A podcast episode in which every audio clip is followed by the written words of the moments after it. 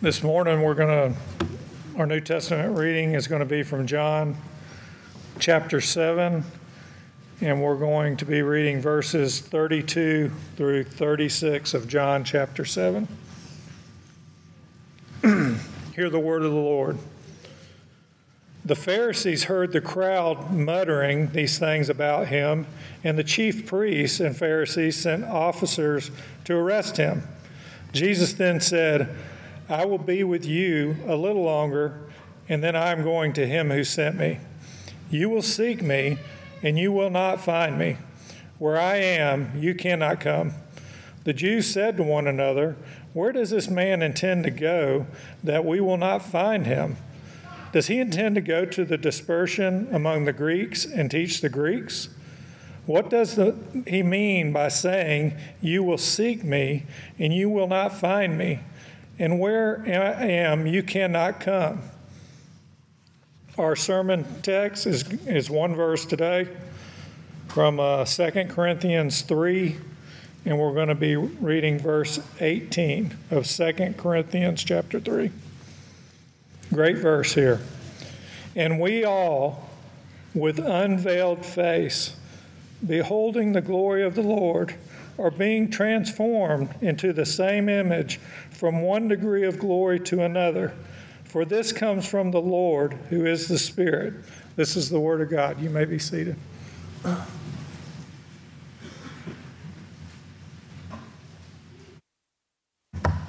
Amen. Thank you, Mark. Good singing, church. Man, what a joy to start this series with you today. Uh, just let the name roll over your, your, your vocal cords and your uh, throat, your mouth, whatever, your lips, your mind. The name of Jesus. Jesus. As the songwriter said, there's something about that name. For kings and kingdoms will all pass away. But there's something about that name. And Scripture has assigned to him many names. They begin in Genesis, the seed of the woman who will crush the serpent's head, and end in Revelation, the Lamb on the throne who takes the scroll and opens the seals. And all the names in between from both Old Testament and New Testament. And we're going to take a few months and study a lot of these names together. We won't get them all. One of the challenges of this series will be deciding which ones to leave out. We will uh, briefly comment on some and dive deeper into others, as you will see today as we begin. And our motivation for this study, as we said last week, is to respond to Peter's challenge that we received in the last verse of 2 Peter chapter 3. But grow in the grace and knowledge of our Lord and Savior, Jesus Christ. We want to grow in our knowledge of Jesus.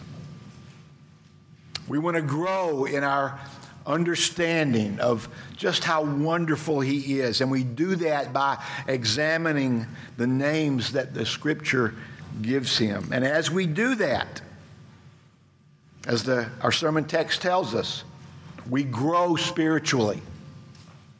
We are transformed into His likeness. We are sanctified. We grow in spiritual maturity. We are being saved, that present tense of salvation. We are being saved from the power of sin in our lives. Getting to know Jesus better helps us fight the battle against sin. The sin that he died for, the sin that he's already paid for, the sin that we wonderfully and gloriously will not have to answer for. He's already answered for it for us 2,000 years ago. Now we're going to do this through the corporate pondering every Sunday morning of the names of our Lord and Savior, the names given to him in the Bible, the names that express his beautiful, wonderful, perfect, incomparable character. And as we reflect on them, we will be doing what Scripture tells us to do in several places, like our sermon text. We will be beholding the glory of the Lord. Or Hebrews 3:1, we will be considering Jesus. Or Hebrews 12:2, we will be looking to Jesus. Or as another translation says, we will be fixing our eyes on him. Or as Psalm 27 4 says, we will be gazing upon the beauty of the Lord. Man, it's going to be great times together. It's going to be wonderful Sunday mornings together, as all our Sunday mornings have been. And what will happen when we do this? What will happen as we go through this process of examining and pondering and considering and studying the names of Jesus? Well, our sermon text tells us we will be transformed into his image. As we all, with unveiled face, beholding the glory of the Lord, are being transformed into the same image from one degree of glory to another.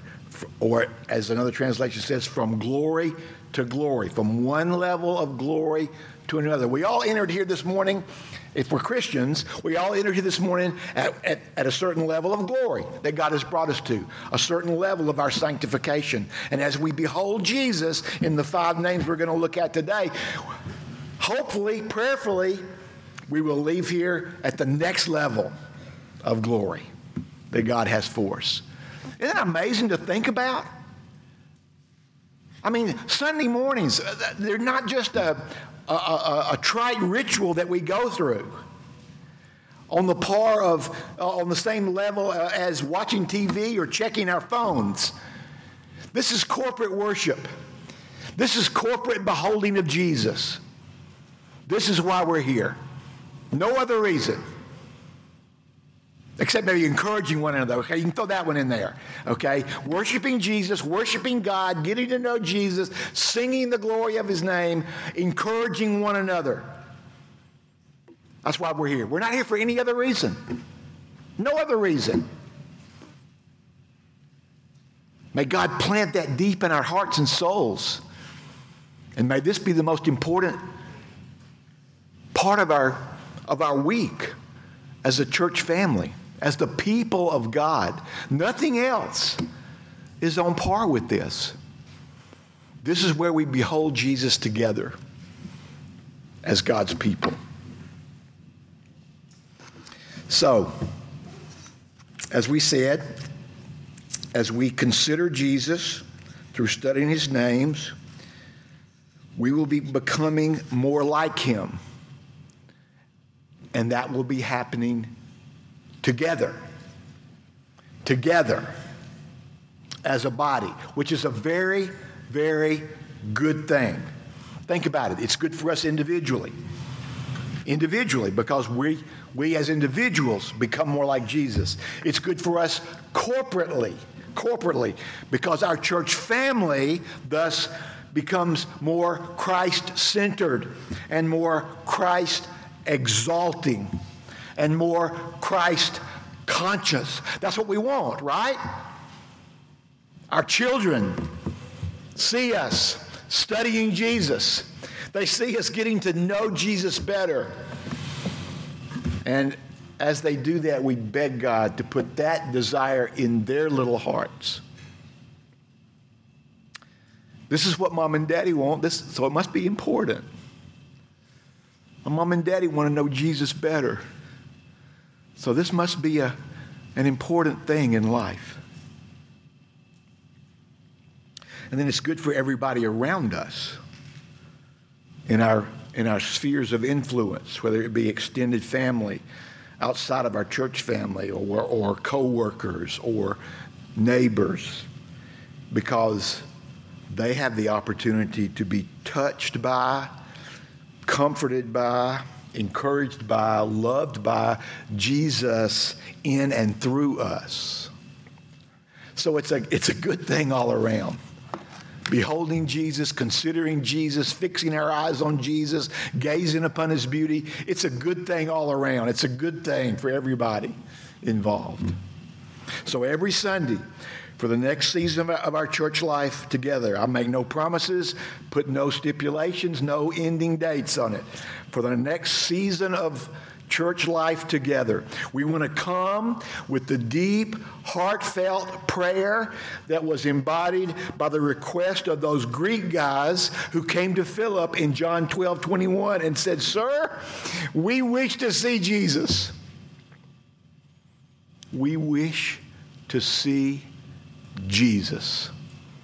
I pray that's the heart you'll enter those doors with every Sunday. I want to see Jesus. Preacher, Help me see Jesus.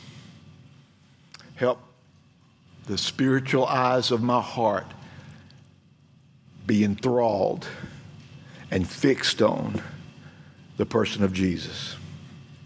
So that's my prayer, that our spiritual eyes would be opened wider and wider, Sunday by Sunday, to the wonder of Jesus as we open this precious book every Lord's Day and ponder together his glorious names. Let's pray. Father, thank you for another Sunday morning together. Thank you for gathering us once again. God, I pray that you would give us a deep, deep desire to know Jesus better. I pray for those in here who do not know Jesus at all, you would give them a new heart. Take out the ignorant of Jesus heart of stone and put in a new hungering for Jesus heart of flesh. Please do that. And for your people gathered here today, may our number one desire be to know your son better. And then we can trust you to grow us in the grace and knowledge of who he is. So we thank you for that, Father, in advance. We thank you. And we ask now that the words of my mouth and the meditation of our corporate heart would be pleasing in your sight. O oh Lord, our rock and our Redeemer. In Christ's name we pray. Amen. All righty, let's begin. We're going to start this study alphabetically. Uh, I'm not promising that we will keep it like that. Uh, we may jump to a name that doesn't begin with the next letter of the alphabet because of a connection. For example, next week, okay, we'll, we're going to continue with the A's. You know, I already got 13 names on just the letter A, okay? Got to decide which one's not to do. But next week will still be an A. And what's an obvious one because it's Ascension Sunday? The ascended one, okay? And then we'll look at the names connected to that. Okay, like intercessor, high priest, things like It's going to be a wonder. I'm so excited about this study. I'm excited about every study, but the names of Jesus. I mean, can you think of a better, I can't think of a much better topic uh, than, than the names of Jesus. Um, but our, beginning with the letter A, here we go. Our first we find in Revelation chapter 22. Uh, I got a ring here. I don't know if it's bothering them. Uh, I'll, I'll press through it, no big deal. Uh, but just wanted to let you guys know about that. Okay, all right. Um, okay, so Revelation 22, verse 13. Behold, this is Jesus speaking.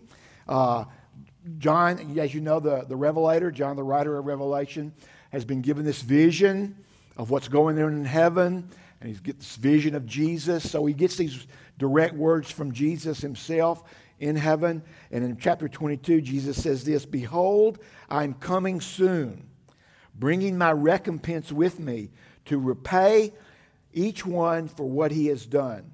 I am, here's our name for the first name, the Alpha and the Omega, the first and the last, the beginning and the end.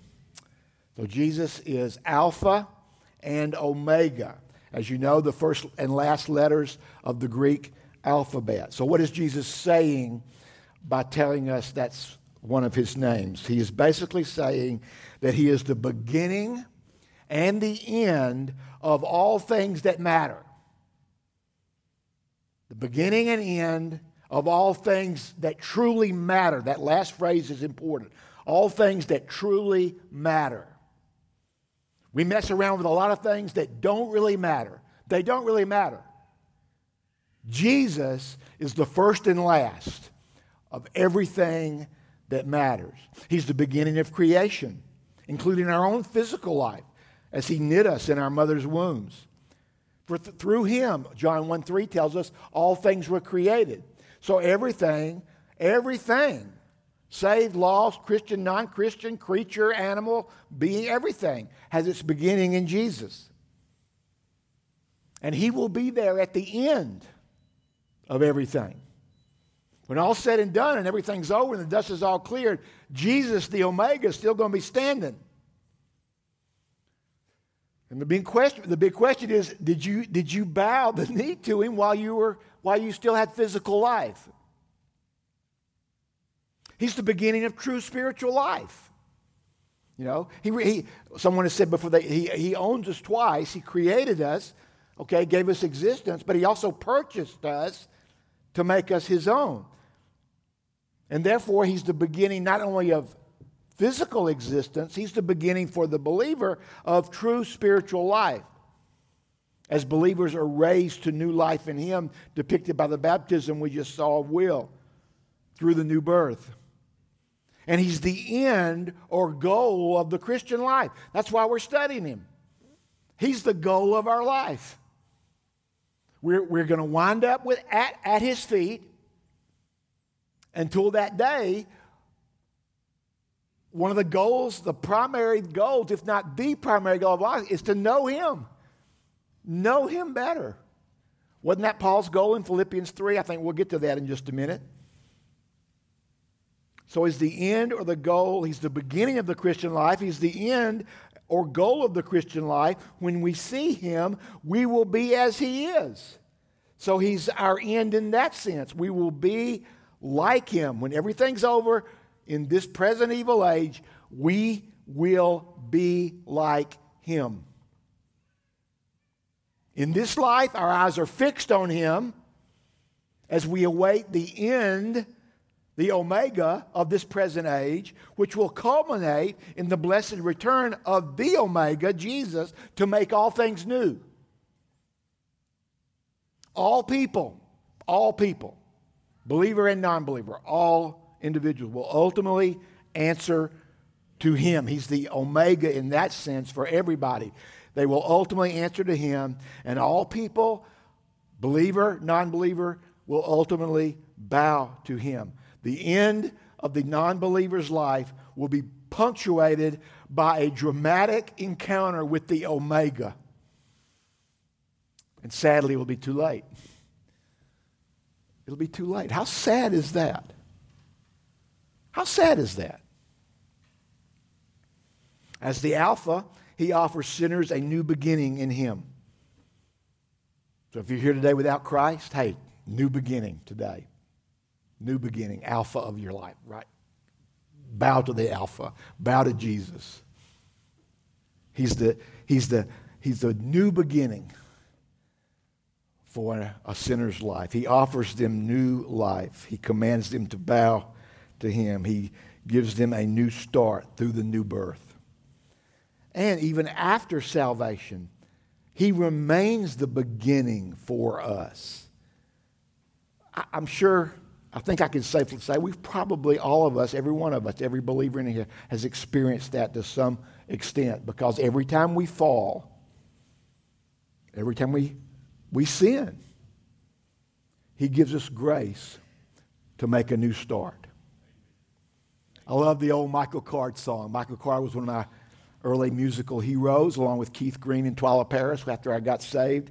And Michael Card sang this this very moment, this very moment right now, this very moment is filled with his power that we might start anew to break us away from the past and the future, he does what he must do. And so the Alpha brings to us this moment to commence, to live in the freedom of total forgiveness. Here comes one of my favorite lines of all time with reckless confidence. With reckless confidence. Not in ourselves, that would be reckless. But in Jesus, in Jesus to live in the freedom of total forgiveness with reckless confidence. As we've said many, many times, total forgiveness means our biggest problem has been taken care of. There is no problem that awaits us in the future that will surmount that problem that Jesus has already taken care of. He's already paid for with his blood. And we can live in the freedom of that. Not worrying about what anybody thinks about us. That's the reckless confidence that I think Card is talking about. Not worrying about what anybody else thinks. All that matters is what Jesus thinks. That's all that matters. Man, I pray our church leaders, our Christian school leaders in our country in this day, when basic biblical norms and teachings are being challenged, oh gosh, I pray they'll hear this. That they will press on in the freedom of total forgiveness with confidence, reckless confidence in that we don't care what the elites say. We don't care what the self proclaimed know it alls and counselors say. We care about what God says. Total freedom, reckless confidence in the Lord. Card goes on. The beginning, the beginning will make all things new. New life belongs to him. He hands us each new moment, saying, My child, begin again. You're free to start again. So maybe you're here today and you, you need a new beginning. Got good news for you. You can have it in Jesus. You can have it in Jesus. Today's the day. Today's the day for initial salvation, regeneration in Him. And today's the day for repentance and return and renewal. Either way, you can find your new beginning in Jesus, who is the Alpha the beginning, the first. And he will also be the end, the Omega, for every single person, but in very different ways. Let's think about that for a minute. For the believer, he's the Omega in that he's the end goal of our lives. We long to see him. We, we long to behold the fullness of his glory, unhindered by fleshly sin. Paul expresses in Philippians 3 verses 12 to 14. Not that I've already obtained this or am already perfect. In other words, we're on a journey. None of us have arrived. Okay? We're running a race. But I press on to make it my own because Christ Jesus has made me his own. Brothers, I do not consider that I have made it my own. But one thing I do, one thing, one thing. Now, we all know Paul did a lot of things, but what's, the, what's, what's he saying here? This is the priority. This is job one. One thing I do, forgetting what lies behind. Why? Because we are in union with the Alpha, the beginning. So we can forget what lies behind, forgetting what lies behind, and straining forward to what lies ahead. What lies ahead? The Omega.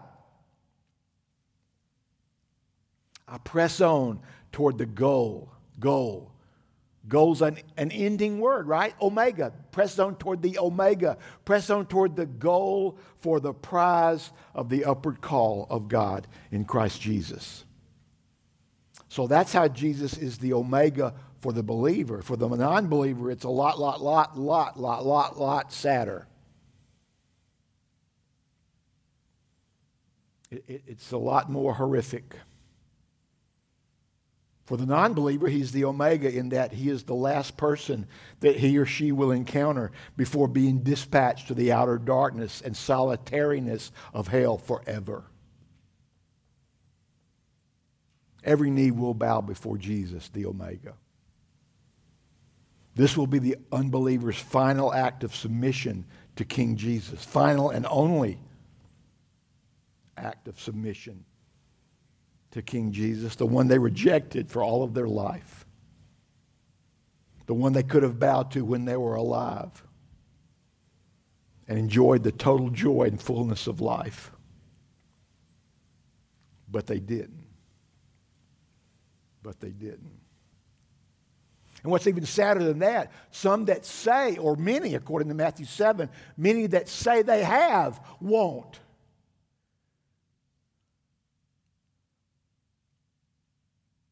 Many that are banking their salvation on some repeated prayer or some raised hand when every head was bowed or some walk down an aisle or even baptism or even joining a church banking on that instead of banking on jesus like bill and palma answered a while ago resting in him in his life death burial resurrection ascension alone for your salvation those people will be stunned when they hear depart from me i never knew you that's even sadder. To grow up in church all your life, playing the game, doing the churchy stuff, and then answering to the Omega in this fashion and hearing, Depart from me. I never knew you. And so, after they confess the Omega as Lord, it will be punishment and torment forever. So I ask you, do you need to confess the Alpha as Lord today? Do you need to confess the Alpha as Lord today? So if so, please, please do that. Please ask God to give you the heart to do that. Because God has to do that, right? You can't drum that up. God has to do that. Please don't wait until you see Him as the Omega when you will bow to him. In Hebrews 12, chapter, chapter 12, verses 1 and 2, we see this same idea, this same, this similar name, using different terms. And let me throw this in here, and I can knock out a couple of names under future letters, okay? In Hebrews 12, we read this Therefore, since we are surrounded by so great a cloud of witnesses, let us also lay aside every weight and sin, which clings so closely. And let us run with endurance the race that is set before us, looking to Jesus. That's what we're doing, right? Looking to Jesus, the founder and perfecter of our faith. What does that sound like? Well, it kind of sounds like Alpha and Omega, doesn't it? Founder as somebody who starts something, who found something, they begin something, okay? Like, like an Alpha. Perfecter, what does that connotate? Well, that's somebody that, that perfects something, right? That ends something, that brings something to completion. Kind of sounds like what? Omega. So, another way of saying Alpha and Omega is founder and perfecter. The founder and perfecter of what? Our faith. So, this is unique for believers. This name is unique for believers. Founder and perfecter of our faith an exclusive name for believers because of the word faith. The Greek word is translated founder in the ESV, and it's got, this was an interesting verse because it's got every one of my parallel translations that I like had a different word for this. So this gives us a, a sort of a, a, bouquet of what this word means, okay? The, the Greek word means one who has a preeminent position, leader, one who begins something, one who begins or originates. In other words, Alpha. Listen to these alternate translations from, I think, the, uh, the Lexham Study Bible, the Holman Christian Study Bible, uh, the Net Bible, New, New English Translation. Every one of them had a different word, okay? Uh, and they're all connected to the concept of alpha, the beginning of something. Somebody, okay? The originator and perfecter of our faith. Perfecter never changed, but the first word did in every one of my alternate translations. Originator and perfecter, source and perfecter, pioneer and perfecter, and one who blazes the trail, one who leads the way, one who goes before us. Jesus. Author and perfecter. What does an author do? Writes books originates books, creates books, begins books. There you go. He's the originator of our faith. That's true, isn't it? That's true. Apart from Him, we're nothing. He originates it, He's, His Spirit convicts our heart and wakens us up. He's the source. He's the source. He's, he's the beginning. He's the pioneer. He's gone before us. He's the author of our faith. Praise the Lord. Perfecter, the Greek word means one who brings something to completion without defect or blemish. That's what he's doing for every believer in this room. In other words, he, the Omega. He's going to bring your spiritual life to completion. And it will culminate in an exact likeness of himself. He's the one who finishes the job. That's what Jesus is doing with us, right? Philippians 1 6. Paul said, I'm sure of this, that he who began a good work in you, when did that happen? When he gave you new birth, when he gave you a new heart. He who began a good work in you will bring it to what? Completion, perfection.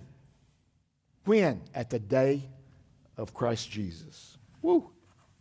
He will finish the work. He is the Almighty Omega. So Jesus is the beginning and end of our faith. Yeah, I know what you're thinking right now. Butch, if you take this long on every name, Jesus will come back before you finish, and that'll be okay. That'll be totally okay. Because we've already covered Omega. That'll be totally fine. He's the beginning and end of our faith, beloved. He pays for the gift of faith with his blood. That gift begins our new life in him.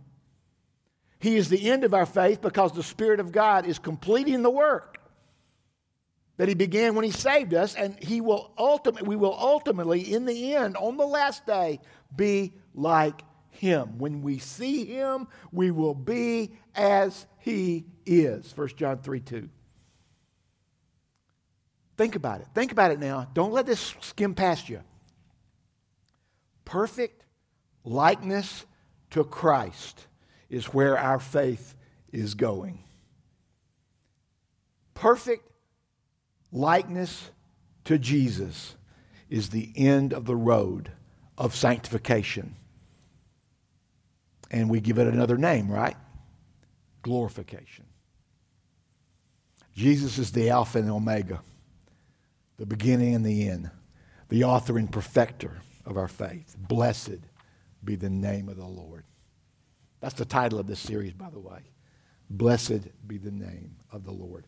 Well, let's look at the second one, Hebrews chapter 2. The other four today won't be that long, I promise. Hebrews chapter 3, verses 1 and 2. Therefore, holy brothers, you who share in a heavenly calling, consider Jesus. Well, that's what we're doing.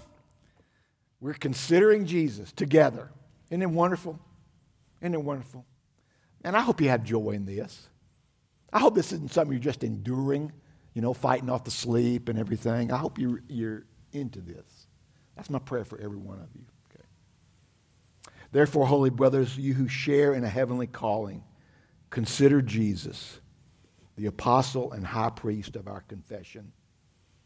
The apostle and high priest of our confession, who was faithful to him who appointed him, just as Moses also was faithful in all God's house. So there's our next name, apostle.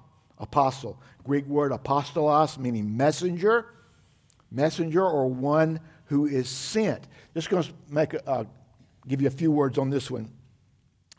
Jesus is God's ultimate apostle. He's God's ultimate apostle. Jesus is the one God sent. That's what the word means. One who is sent. Jesus is the one God sent to save us from our sin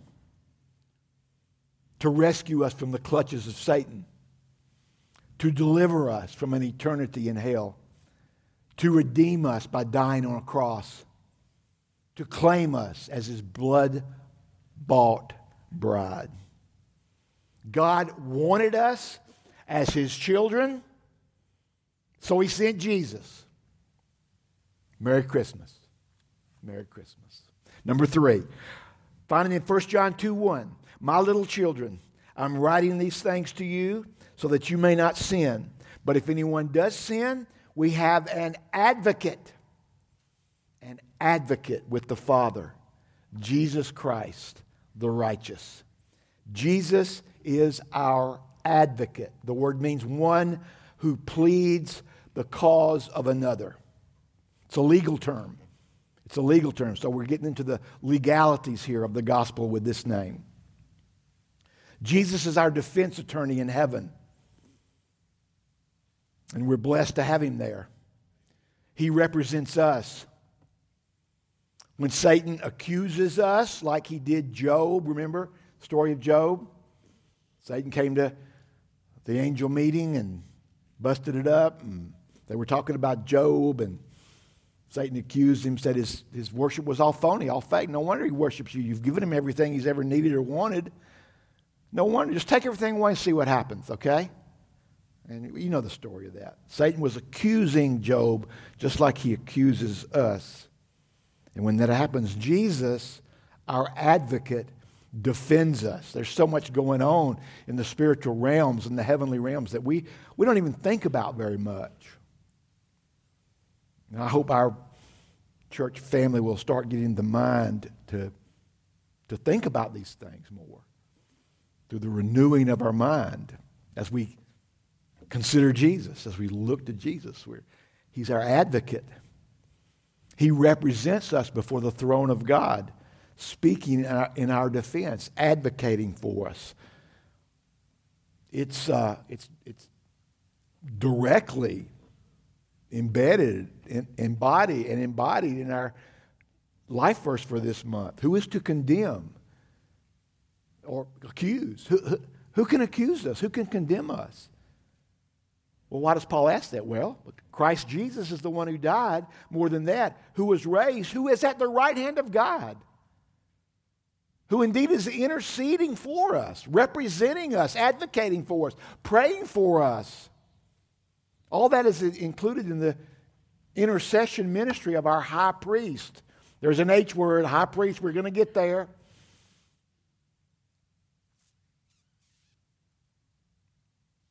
You know, studying Jesus is like it's like standing under Niagara Falls, isn't it? It's just overwhelming. I, I pray you're overwhelmed. I pray this series will overwhelm you. If it doesn't, that's not a really good sign. Or it may be an indication of the lack of my ability, but either way, I, I just beg God to overwhelm us with the wonder of Jesus. Well, there's a beautiful picture of this advocacy in the Old Testament in Zechariah chapter 3, uh, verses 1 through 5. We've read this in our Old Testament readings, but let's look at it again real quick. Um, Zechariah 3, beginning at verse 1. Then he showed me Joshua the high priest standing before the angel of the Lord. Hmm, wonder who that is. And Satan standing at his right hand to accuse him. There's Satan doing what he does, accusing the man of God, accusing Joshua. Okay? And the Lord said to Satan, The Lord rebuke you, O Satan. The Lord who has chosen Jerusalem rebuke you. Is not this a, bland, a brand plucked from the fire? There you go. That gets back to the apostle name. That's what Jesus, God sent Jesus to pluck us from the fire, to pluck us from the eternal fires of hell. We don't have to worry about that anymore. And the Lord is saying, here's, here's an example of one that I plucked from the fire, and I'm going to defend him. Now Joshua was standing before the angel, clothed with filthy garments. And the angel said to those who were standing before him, remove the filthy garments from him. And to him he said, Behold, I have taken your iniquity away from you, and I will clothe you with pure vestments. Picture of what? Our salvation. A picture of the imputed righteousness of Christ given to us as he takes off our filthy garments and puts them on himself and then allows himself to be nailed to a cross along with our sin, along with our filthy garments. Isn't it beautiful? Isn't it beautiful? Isn't Jesus wonderful? Don't you love the Word of God? Behold, I've taken your iniquity away from you, and I will clothe you with pure vestments. And I said, Let them put a clean turban on his head. So they put a clean turban on his head and clothed him with garments, just like we are clothed in the righteousness of Christ. Just like Adam and Eve were clothed with that skins of that first sacrifice, that first slain animal, picturing Jesus slain for us and the righteousness, the cloak of righteousness that we receive when we trust Him. Gosh, I love the Word of God. And then verse 5 adds this And the angel of the Lord was standing by. Isn't that beautiful? The angel of the Lord. Maybe Possibly. I would say, probably, Jesus is always standing by. He's always standing by to speak for us, to intercede for us, to defend us, to be our faithful advocate when the accusations of the enemy come. Praise his name. Blessed be the name of the Lord. And since we mentioned angel of the Lord, that's number four. We're going to mention angel of the Lord right here. And you can put an asterisk by it because theologians aren't 100% on whether or not this is alluding to Jesus. Personally, I believe it is. Take it, leave it, flush it, chunk it, as my drinking water says, but not going to worry about that it's beautiful to think about. We'll find out when we get to heaven. Jesus, were you the angel of the Lord in the Old Testament? I can't wait to hear him say yes. I think that's what he's going to say, but I don't know. So you study it, okay? Because not a, theologians aren't all united on this one. But since Zechariah mentioned it, let's throw it in, put an asterisk beside it. You continue to study it, and I'll leave you something to think on. Let's touch on it briefly here. This is a possible name of the Lord. I would say probable, but we'll just say possible to kind of be equal, okay? Uh, this, this supernatural being appears often in the Old Testament. And you're probably familiar with him. Like Genesis 16, he appears to Hagar when she's banished by Sarah, and the angel of the Lord appears to and comforts her, encourages her. He appears to Abraham in Genesis 22 to stop the knife from piercing into Isaac's flesh and then provides the ram in the thicket. Picture of who? Our substitute. Oh, but not on S yet. Okay, not on S yet. Okay, but there's the ram in the thicket. Got a substitute. As Wes Breedlove used to always sing, Don't kill your boy, I'll use mine. Wow. We're never going to finish this series, I'm telling you. Uh, then in Exodus 3, angel of the Lord appears where? You know it, burning bush. There he is, burning bush. Numbers 22, talking donkey, Balaam. Yeah, there he is in that alleyway. He appeared to Israel in Judges 2. He comes to Gideon in Judges 6. The Lord is with you, O mighty man of valor.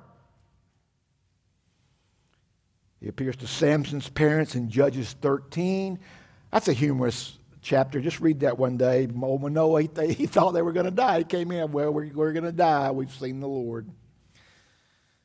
He appeared to Elijah in 1 Kings 19 and 2 Kings 1. He came to destroy the Assyrians, 185,000 of them, in 2 Kings 19 during the reign of King Hezekiah and then the King David in 1 Chronicles 21. I think that's most of them. I think that's all of them. You might, you might find another one, but this angel of the Lord appears often in the Old Testament.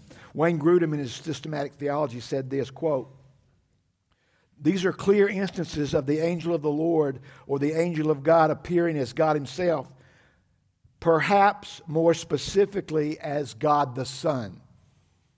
And there you go. He says, perhaps. See, that's, that's what I'm saying. Perhaps, maybe, possibly, probably. Perhaps, more specifically, as God the Son taking on a human body for a short time in order to appear to human beings. In other words, a pre incarnate appearance of Christ.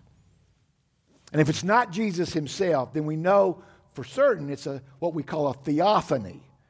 A theophany, a visible appearance of God, of the Lord, cap, all caps, L O R D, all caps, Elohim, Yahweh, a visible appearance of God. And like I said, many, if not most theologians, think it was Jesus. So you can stick that asterisk up there. Okay, so is the angel of the Lord Jesus? Well, that's the question. I can't say with certainty.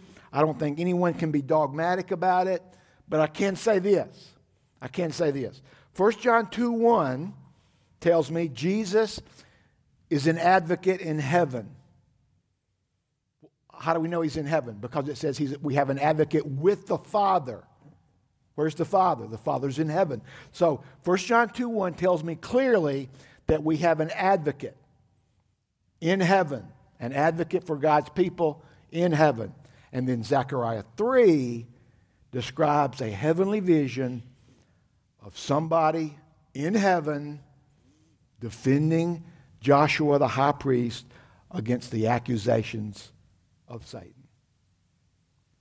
That seems to go together pretty well. But you think about it, okay? One more name for today, number 5, Revelation 3:14. And to the angel of the church in Laodicea write. This is Jesus dictating to John what to write to these seven churches. This is the last church, number seven, church at Laodicea. And he tells him to write this the words of the Amen, the faithful and true witness, the beginning of God's creation. The Amen. Jesus is the Amen. So every time Gary says amen, he could be saying Jesus. Amen. He's the Amen, which, as we all know, means so be it, or yes. It's a way to, it's a way to uh, punctuate a statement that you strongly agree with, okay? Yes, so be it.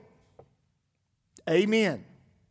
Uh, now think about it. Ponder, let's ponder together one last time. Hang with me now.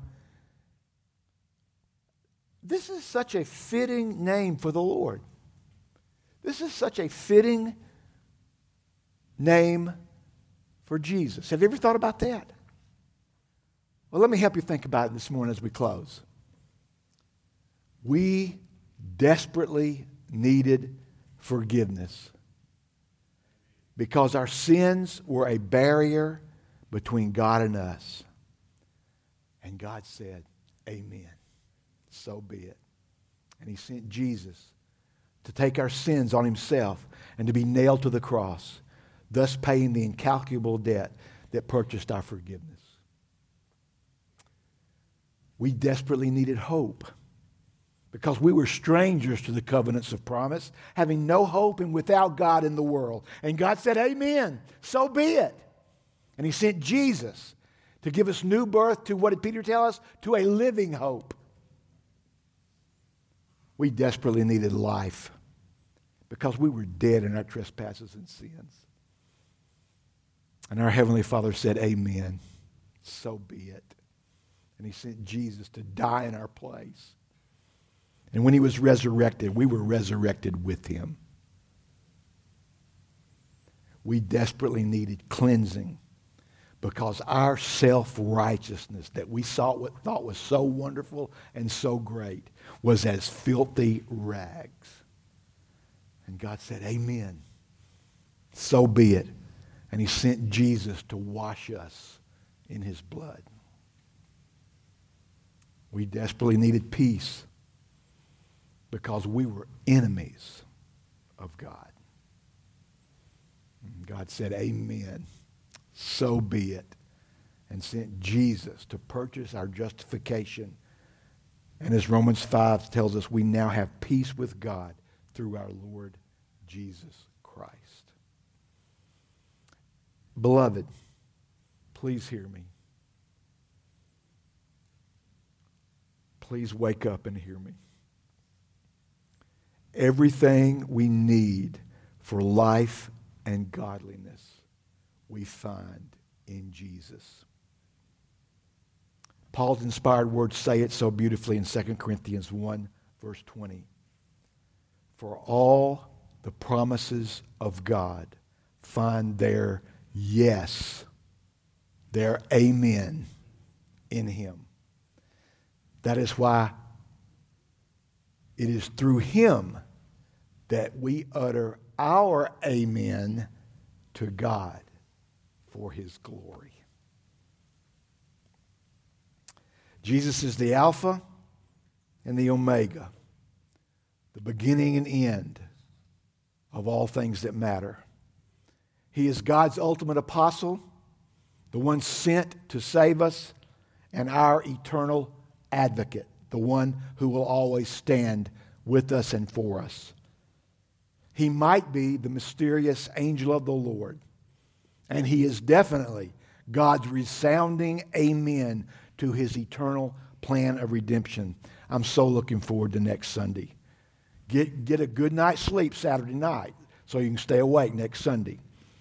Spurgeon, in his first sermon in the newly constructed Metropolitan Tabernacle on March 25th, 1861, said this If I am asked to say what is my creed, I think I must reply, it is Jesus Christ, the body of divinity to which I would pin and bind myself forever, God helping me, is Christ Jesus, who is the sum and substance of the gospel, who is himself all theology, the incarnation of every precious truth, the all glorious personal embodiment of the way, the truth, and the life.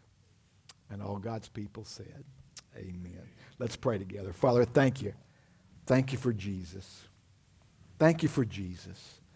Oh, we confess we, so, we know so little. We know so little about him compared to who he really is. But we're hungry.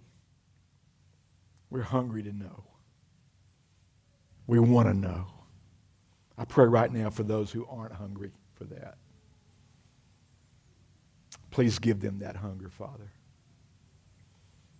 And now we thank you for this time to commune with Him and with each other at the blessed table of grace.